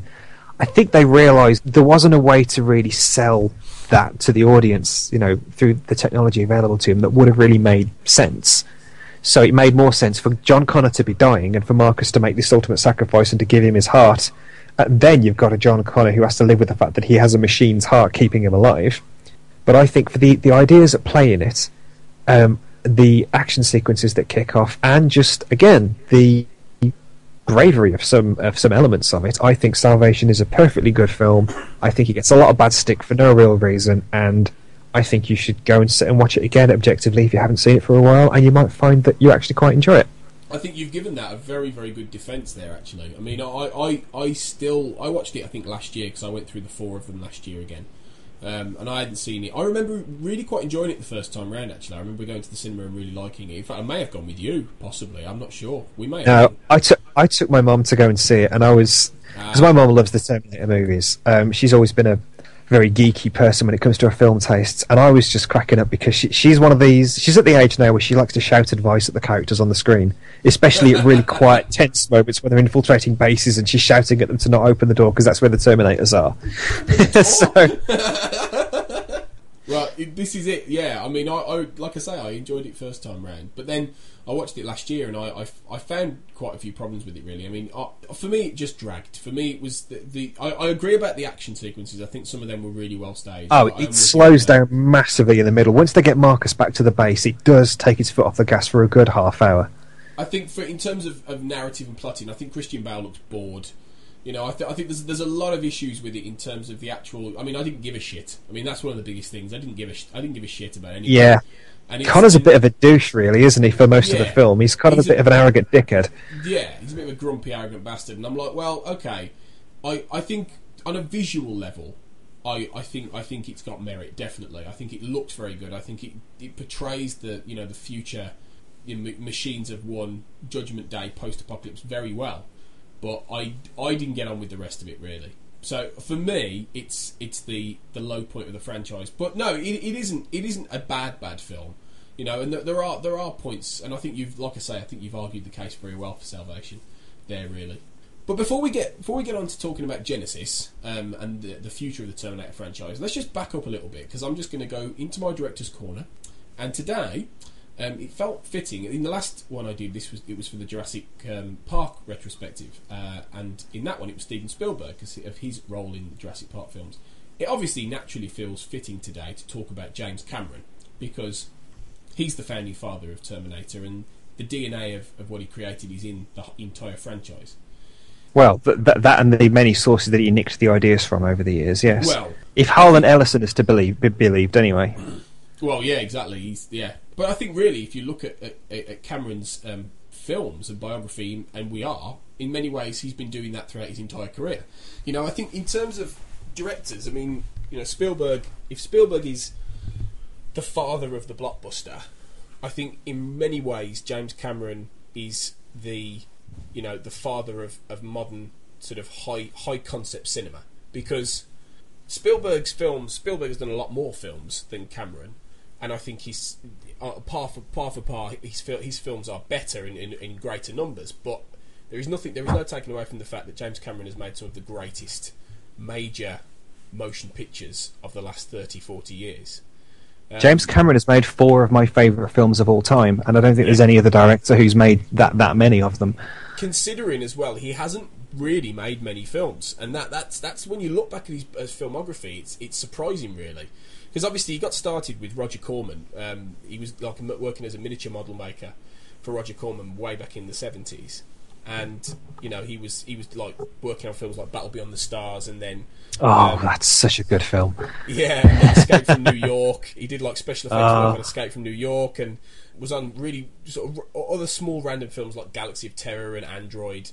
And then he got his Android. yeah, he got in like the early eighties, and he got you see so his DNA's there already, but he got his he got his so we say big break when he was um, hired as the the special directs special effects director for Piranha Two: The Spawning, where he basically Yeah. his first. He basically ended up taking over, taking over, basically doing a lot of stuff. He went to he, he was doing things for the film, and then he went to Rome, and he, he got struck with food poisoning. And while he was having, you know, basically his rapture in the middle of this horrible illness, he had a nightmare about an invincible robot hitman sent from the future to kill him, which gave him the idea for the Terminator, which obviously is his first major film as a director. So it's interesting how all those years working on those, you know, those those very science fiction, you know, schlocky kind of B movie pictures, and then some of these really cool early like 80s and, and late late 70s kind of films gave him the, the, the foundation in order to go and do the effects work and have such a, a an affinity to this kind of cinema, and that's obviously what spawned the Terminator. Harlan Ellison, the famously outspoken um, author who has long complained about Hollywood r- ripping off little bits of his ideas for various movies and things, which he is not wrong in doing. I think he actually got into a lawsuit with um, Fox over, or was, or was it? No, it was Orion Pictures and, and Cameron over that opening sequence, that opening bit to the Terminator, which he felt had been lifted directly from his work. But it just goes to show with that and the work he was doing with Corman and all these other guys that Cameron was starting to soak up all these interesting ideas. But also through working with someone as famously DIY as Roger Corman, um, that he'd get into the. Um, I think oh, Charles Band is the other director. I think I'm thinking of as well. It's a very similar kind of lo-fi. Use practical effects as much as possible. You know, don't try to rely too much on studio trickery, and really kind of make sure you know about the things that you are doing. Which is why he did so much you know deep sea exploration for the Abyss and Titanic. Why he even essentially had to create his own brand of technology to be able to capture what he was trying to do with Avatar. I think Cameron, the reason he, that he hasn't made a lot of films, it's like Kubrick is a perfectionist, but Cameron is one of those guys who, much like George Lucas, has to kind of invent the tech he needs to make the films he's trying to do. Mm. I think I think that's very true. I think, and that's that's something that you know he's a, he's a continuing theme in his work. You know, he went on to before he did Aliens, he actually wrote a first draft of, of Rambo: First Blood Part Two, which Stallone nixed and then wrote his own, which was radically different. Which would have been interesting to see what what he would have you know done with Rambo, which is which is a fascinating thing. But he then went on to uh, to Aliens, which obviously is your favourite film. Aliens is the greatest film of all time ever. but yeah, Aliens, obviously, which is like Terminator 2 later on, he's, he's in many respects arguably one of the greatest sequels ever made. And, and for me, it's Cameron's best film, personally. Yeah, he's it's interesting how you know in all the in all these things he's he's built on his you know his understanding of technology. Like you just said, you know he went on to make The Abyss then, which is one of those films that was very difficult for him and, and hasn't been as well remembered by a lot of people, even though it's you know it's it's a very Great. The Yeah, it's a Abyss is a film. great film. very good film, but it gets a lot of that gets a lot of stick, and it hasn't been quite loved as much as as many people have said. For that, you know, he went to he, it was that was the first time he really his fixation with un, the un, underwater with water really came came about. You know, he created an immense like immense sets with massive. I mean, he almost killed a couple of his actors. You know, at various points in the Oh, he, he always does that. I mean, it's it's well documented how much the the British crew on Aliens hated him because he didn't like the fact that they stopped to have tea breaks. Yeah. and there's all kinds of great cast and crew shirts which were just like loads of thinly veiled insults, or even not very thinly veiled insults at him that they would wear on set whilst working for him. Yeah. Uh, Michael Biehn always puts it the best that he says much. I think the same as Kurt Russell and John Carpenter. He's one of the guys who's been in so many James Cameron or James Cameron produced movies is because he's one of the few guys who knows how to get on with him. Which is that when James Cameron gets bossy and starts shouting at people and swearing, just shout and swear back at him. And Yeah. That that's the language that he understands when he's getting passionate about something. Don't be offended and don't shrink away. Just stand up to him. And a lot of people, you know, don't do that. Are not willing to do that and and go for it. And that happened a lot on the Abyss, as I understand it. I think Ed Harris, in particular, really didn't get on with him over it. But in a way that kind of that flows out into the you know growing frustration and, and anger that's coming out of so many characters in, in the performances there. And you know sometimes, as Stanley Kubrick would probably tell you, as he would tell you, sometimes if you want to get the best performances out of your actors, you can't be nice to them. You have to be very nasty to them to get the take that, that works on film. And I think, yeah, and I think he, the greatest the greatest directors do manage to do that. Definitely. I think obviously then you know he went on to make obviously Terminator Two, which we've discussed, but then he he had perhaps his most fun making True Lies, which is what it's any film. If somebody said what what film would you want to see a, a sequel of, I would have probably said True Lies for a long time. But in a way, I'm glad they never did because I don't know what could have been done better. Really, I don't know where you could have done how you could have done that better a second time round. Yeah.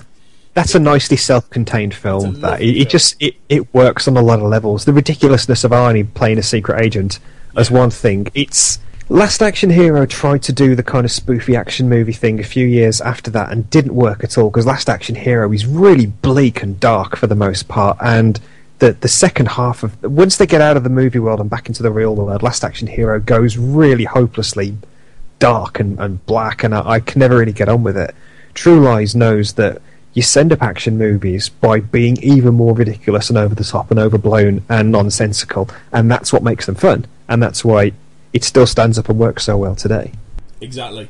And that was that was the that was the last one before he you know he went mega and he he, he made the, the two biggest box office films adjusted for inflation anyway of all time in first Titanic and then Avatar. Now you know, to say, I mean, Titanic especially is, is one of those films that is is like your Gone with the Winds and your uh, your Doctor Zhivago's in that they are just like going to be remembered and watched for for the rest of cinematic history.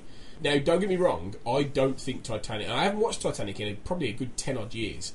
I don't think it's a particularly great movie. Like I don't think Avatar is a particularly great movie.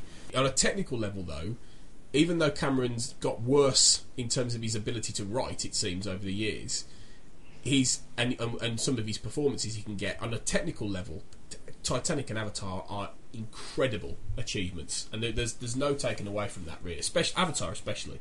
It's the one film I think that that truly validates 3D, but except perhaps Toy Story 3, which was was joyous. Avatar just remains a tricky one because for a large chunk of its running time, it's essentially an animated movie. Yeah. There's there's no, there's no two ways of getting around it really. You're basically just watching an entirely computer generated movie for at least half of the running time of that. And and as I said, as it all comes together, not only is it essentially beat for beat the story of Pocahontas, but is, also yeah. it, it it riffs on too many other things from other James Cameron movies, and it ends up feeling the same same problem that some people have had with Genisys. It feels like a greatest hits rather than Cameron taking this new idea he's had and doing something really different with it. It just feels like he created this technology, but then he didn't have a strong enough story to back it up. So we get this very, very, for all the inventive elements of it, this very derivative, basic story that has is full of all these really oddly sort of old-fashioned character moments. And that scene that you and I were laughing at when we went to see it, I remember, of when Michelle Rodriguez's helicopter gets shot down, and she just kind of shrugs and says, "Oh well, I'm going to die in a second. See ya." yeah, we were like, what? It's just, yeah. it's a really oddly kind of disconnected film, yeah. and I think I'm sure George Lucas had, would have had this issue.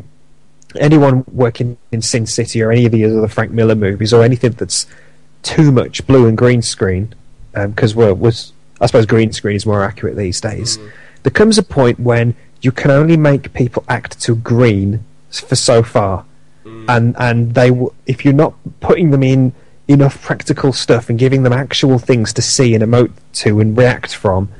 It's like how Will Smith always describes his experience of um, making the Men in Black movies is essentially having to stare down like a, a ping pong ball on the end of a stick and pretend it was a giant alien, yeah, yeah. and how difficult it was sometimes to sort of click his his imagination into doing that there are only a few people who really. I think it's only really Sigourney Weaver and Zoe Saldana who come out of Avatar, you know, still with their acting chops mm. held up as a result of it. But it just suggests that really Cameron's a, he's a lot more interested now in the technology and in the, the, the, technical abilities of what film can do than the actual. You know, I mean, on the one hand, you know, he, I think he would still call himself a, a, storyteller and things like that. But I, I'm not so sure he is. I think he's more an inventor now. And but there's nothing to take away from the fact. You know, there's nothing to can't take away from the fact that he is pushing the boundaries of what film can do. You know, and, and he has been doing that for 30 years. So I think what he will be remembered for is he'll be remembered for making some truly great films. I think more towards the beginning of his career, because by the look of it now, Avatar is pretty much gonna gonna be the rest of his career. I think. You know, oh, God. He, it seems to be just all he's doing. He's making like another three films. I shudder to think. He, well, he keeps pushing back when he's going to actually film them. So you know, it's been nearly ten years since it's getting on for nearly you know five. Well, yeah, I think it was two thousand nine Avatar. So it will be ten years roughly. Yeah, it will be ten years roughly before we probably see the next Avatar films. So you know, well, from the first one, so like 2018, 2019. So it's like he's he's and he's 60 now. So I think he's really going to spend most of the rest of his career dabbling in these these kind of worlds where he's pushing, you know, the elements of of of what he can do with green screen, what he can do with 3D, what he can do with you know the, the next phase of technology. But even though his his actual films, I mean, I'm not expecting much from the Avatar sequels really in terms of a storytelling level, but I think visually they will again be arresting, and I think they will Yeah. push what he can do. Yeah, so Cameron's Cameron, the future of, of James Cameron will be very interesting. He, in fact, gave his a blessing of uh, our final topic tonight, which is um, going back to Terminator, Terminator Genisys.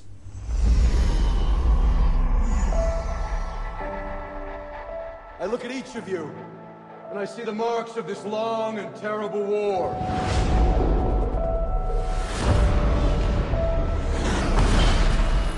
If we die tonight, mankind dies with us. The machine sent a Terminator back to the time before the war to kill my mother, Sarah Connor. Sir, let me save her. What you're doing right now, this is the end of the war.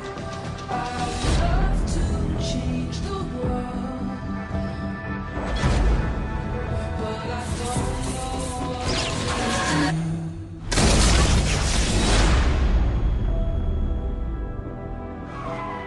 time you're going back to, she'll be scared and weak. Take care of her for me, Kyle.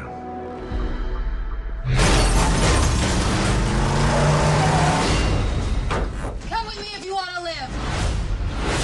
Now, he called uh, he called Terminator Genisys the spiritual T three because uh, in his mind this is this is where the story should have gone after T two. Obviously, this is the new one, the new film that brings Arnold Schwarzenegger back into the role as the Terminator. Now he's back acting, playing again the T eight hundred, only an older version, who's got older through his organic skin decaying over over the ages of protecting Sarah Connor in an entirely new timeline, in which uh, Jai Courtney's Carl Reese flips back to, even on his you know his original trajectory of being sent back by John Connor in the in the future in 2029, as the first film does, ends up back in 1984 as the first film does. Only Sarah Connor, played by um, the Khaleesi, the mother of dragons, Emilia Clarke, is now a badass, and she's being protected by a Terminator called Pops, who she considers like her father, and she's already on the hunt to try and stop Skynet. So you've got Kyle Reese going, "What the fuck?" You've got the audience going, "What the fuck?" And uh, ultimately, what do we make of it? Is this the the real comeback? Is is this the spiritual sequel? It's not a sequel. It's not a sequel in any way because it starts with the concept conceit of the original film and then just goes off in its own new direction with it. It's not Terminator 3 at all. It's it's Terminator 1.5. Even it's you know, it's it's just a it's a fresh start and, and a look back for it. Having heard the initial slightly negative reviews of it, I kind of went out and spoiled myself on it so that I could be a bit prepared for what was coming up. And this is what happens because we've now had the event of a Terminator arriving to protect Sarah in the 70s. That's created. Imagine the chalkboard from Back to the Future 2, where um, the Docs explain to Marty how they've speared off into the alternate 1985. That's exactly what's happened. And Kyle Reese has come back and along that timeline because uh, any changes earlier in the timeline, like at 73 and, and so on, have now created this new, slightly different reality. Which again is why some of the things that happen in 2029 are, are different from what we're expecting. Because, you know, as John says, this is where my information runs out. All these little tiny macro butterfly effect changes is what's creating this new version of events. So, not a sequel. you know, new timeline, new, completely different set of films. If you approach it with that mindset, then you're kind of like, right, fresh start, forget everything I knew about the other ones, let's go in and see what this one's going to do. Well, that could serve to, to explain one of my biggest bugbears. I've got a couple of bugbears with this. I think uh, I can answer at least one of them, having thought about it. So let's let's okay. see what you got. Well, this one is it's the whole thing. I've made this mistake when I've written scripts before, but there's a big moment in this that didn't make sense to me in terms of how the time works. In that the moment where John sends Kyle back is is the moment. Obviously, now spoilers. Obviously, if you haven't seen this, but it's the moment where um, Matt Smith, who turns out obviously to be Skynet, attacks John Connor, and Kyle Reese sees this, and it causes him to, you know, partly end up in like this nexus point, which which pushes him into this new timeline. The problem I had with that was, why didn't that happen originally? Now, maybe you've answered this question already in what you just said. Mhm. But why, if this is the exact same events that sent the original car Reese back, why didn't that happen? And in the first Terminator, but maybe your your explanation there in that it's kind of all feeding back into itself. That the the original timeline that we saw in the eighties isn't the one that we've we've started on with Genisys. Is why Mhm. In the original one film, Kyle Reese didn't see that happen when he got back to 1984. That that kind of does explain it because that was something I came at the cinema going, well, that doesn't work. That that's like one of those classic, oh well, you know, don't worry, it didn't happen in the first film, but it doesn't matter. Right, so The, the the Nexus point moment when when Kyle's in the bubble and starts seeing remembering the alternate timeline, it's because he's as as John says later in the film, you know, we're marooned, the three of us.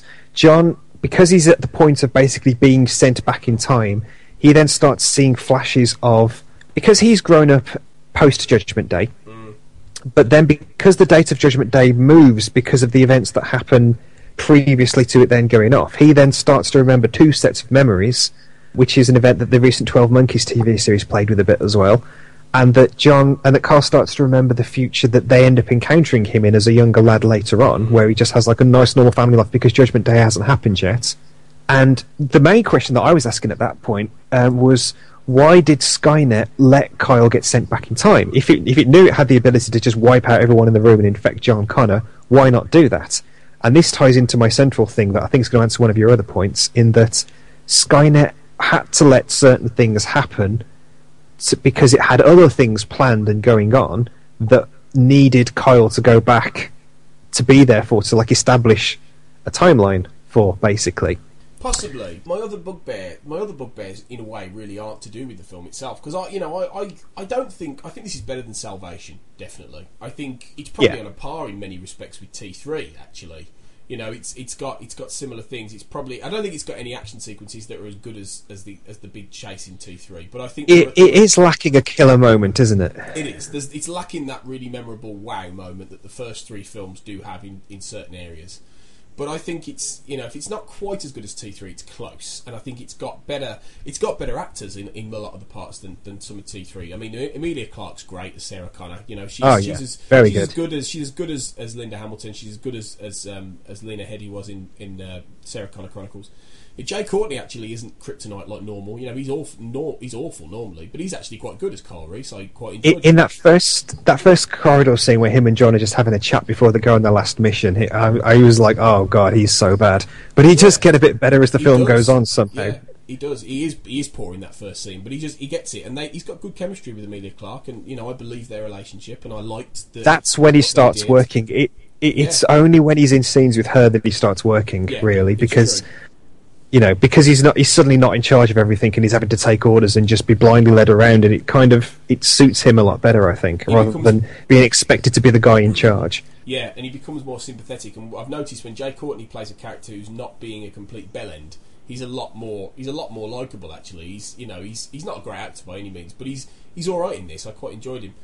Then you know obviously Arnie's still being Arnie, really brilliant. He- He's got to the point now where he knows full well what he's doing. That He's he's not quite parody, but he's you know he's very much with a twinkle in his eye and a little wink in many respects.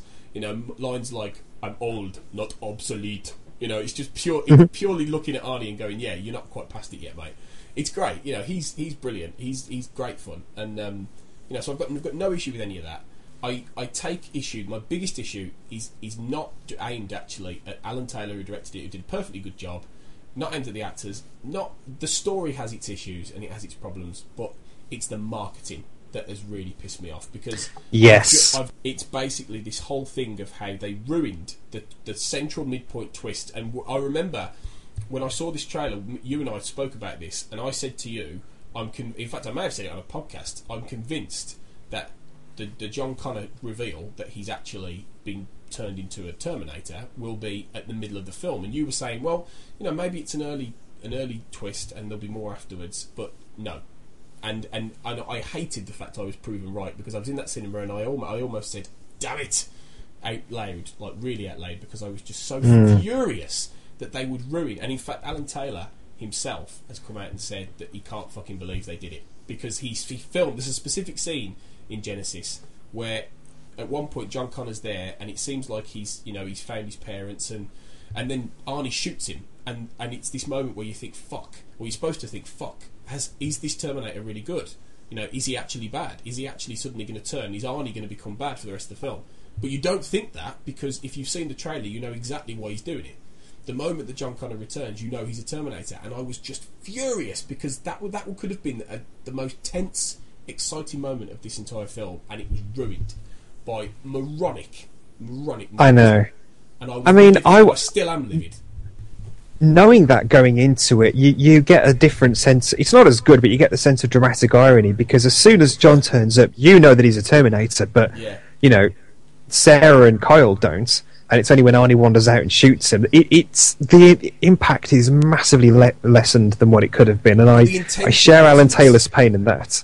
And that, and, and the important thing is that was not the creative intention at all behind that. That that wasn't It- meant to be ironic. We weren't supposed to know at all, and that's it baffles me how why modern American marketing guys for films just keep making these trailers that spoil major plot points as if they don't want to.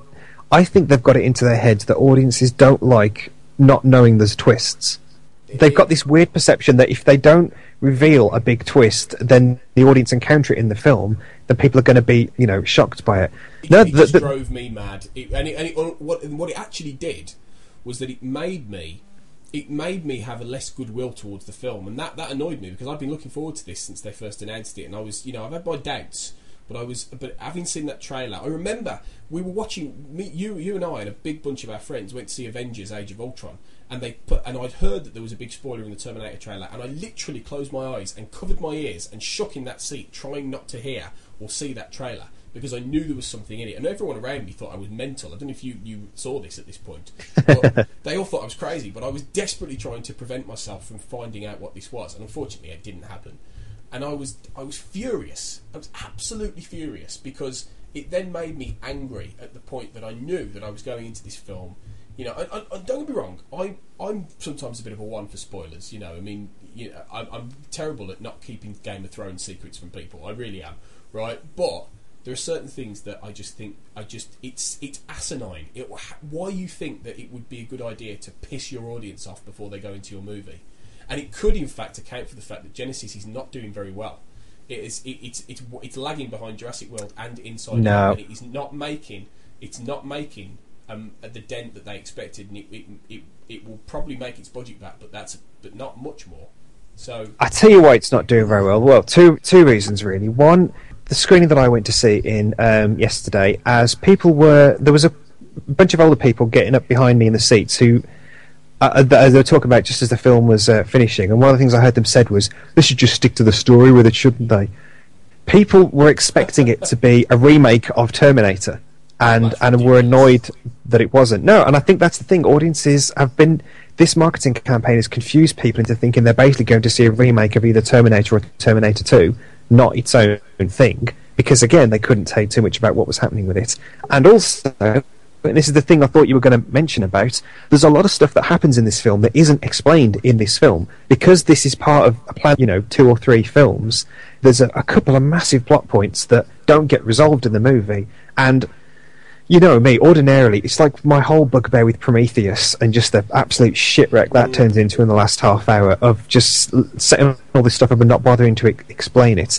They do at least acknowledge in the film that there's still some stuff that they don't know about, and I think that's what people got, got upset with. Because I thought the other bugbear you, you were going to say to me was, who sent the, the Terminator back to 73? Who sent Well, both of them back to well, 73? and who sent the T1000 to 84 re- ready for Kyle Reese to come out? Those are questions that And the answer is this is it. And the answer is it's we're going to find that out if they get to the next film. Because why did Skynet still allow Kyle to go back in time when he could have killed them all at any time? It's because for whatever reason, after we see that moment where John gets assimilated and, and borged by the by the Skynet virus, presumably that's when they start.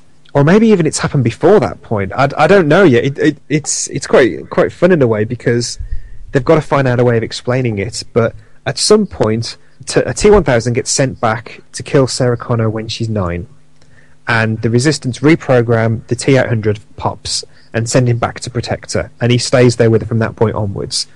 But that's happened at a point in which the other characters up to that point in the future didn't know about. Hmm. So something else. something is going something else is going to happen because those same people presumably also sent the T1000 ready to kill Carl Reese when he came out because no one knew that that was going to happen either. So it's either going to f- completely fall apart or they've got this v- actually very clever narrative laid out, that, but it does need two films to tell it properly.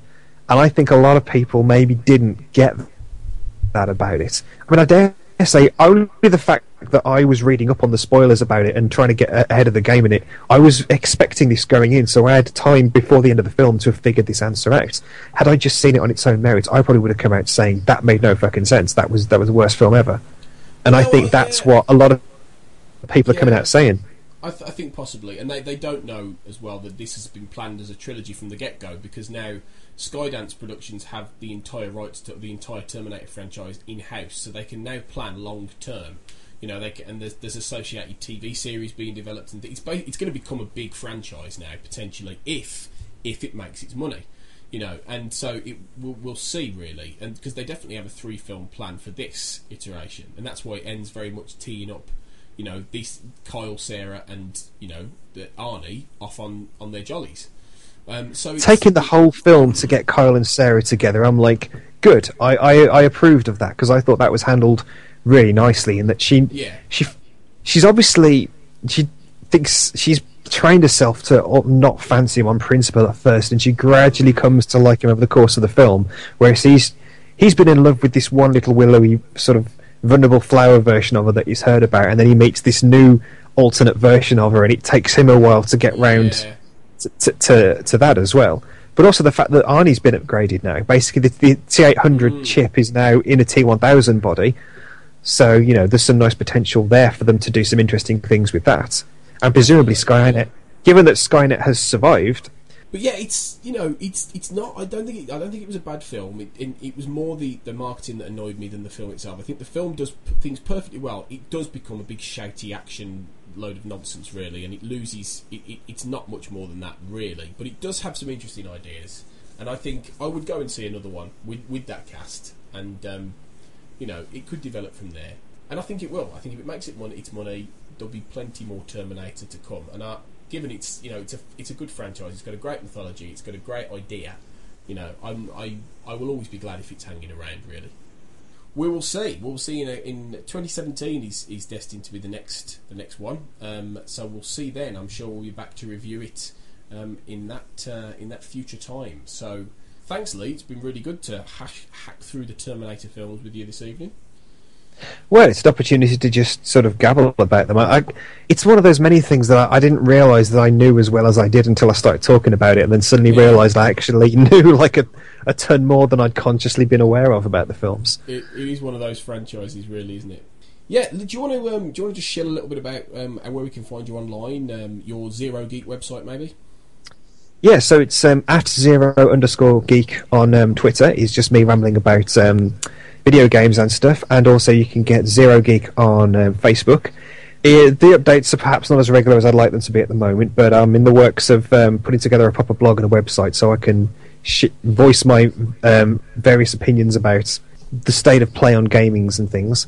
As anyone who's been listening to me over this can probably imagine, I will be kind of rambling on all kinds of things at, at various length, but I'm always very interesting. And if nothing else, then I, you know, just try to say something different to what everyone else has been saying. Hence, me being the guy tonight putting my hand up and saying Terminator Salvation is actually an alright movie, you guys. Maybe you should go and watch it.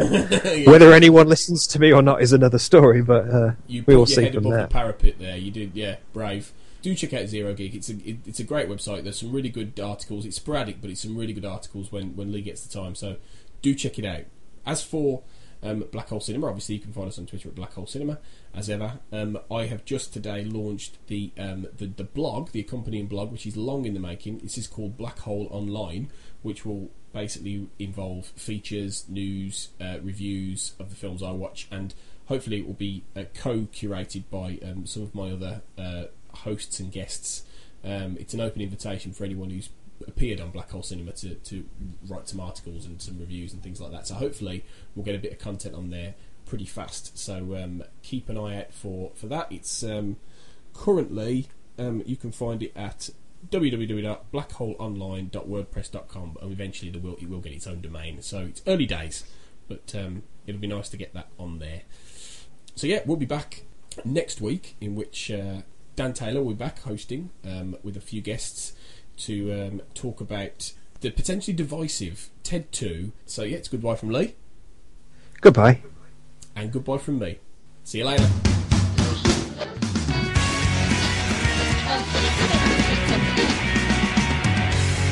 I'll be back.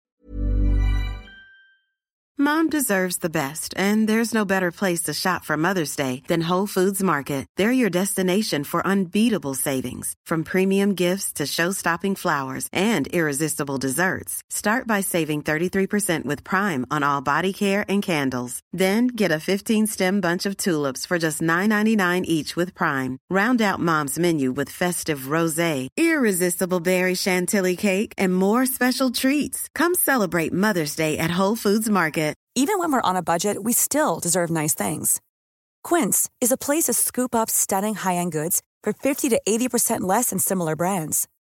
They have buttery soft cashmere sweaters starting at $50, luxurious Italian leather bags, and so much more. Plus, Quince only works with factories that use safe, ethical, and responsible manufacturing. Get the high-end goods you'll love without the high price tag with Quince. Go to quince.com/style for free shipping and 365-day returns.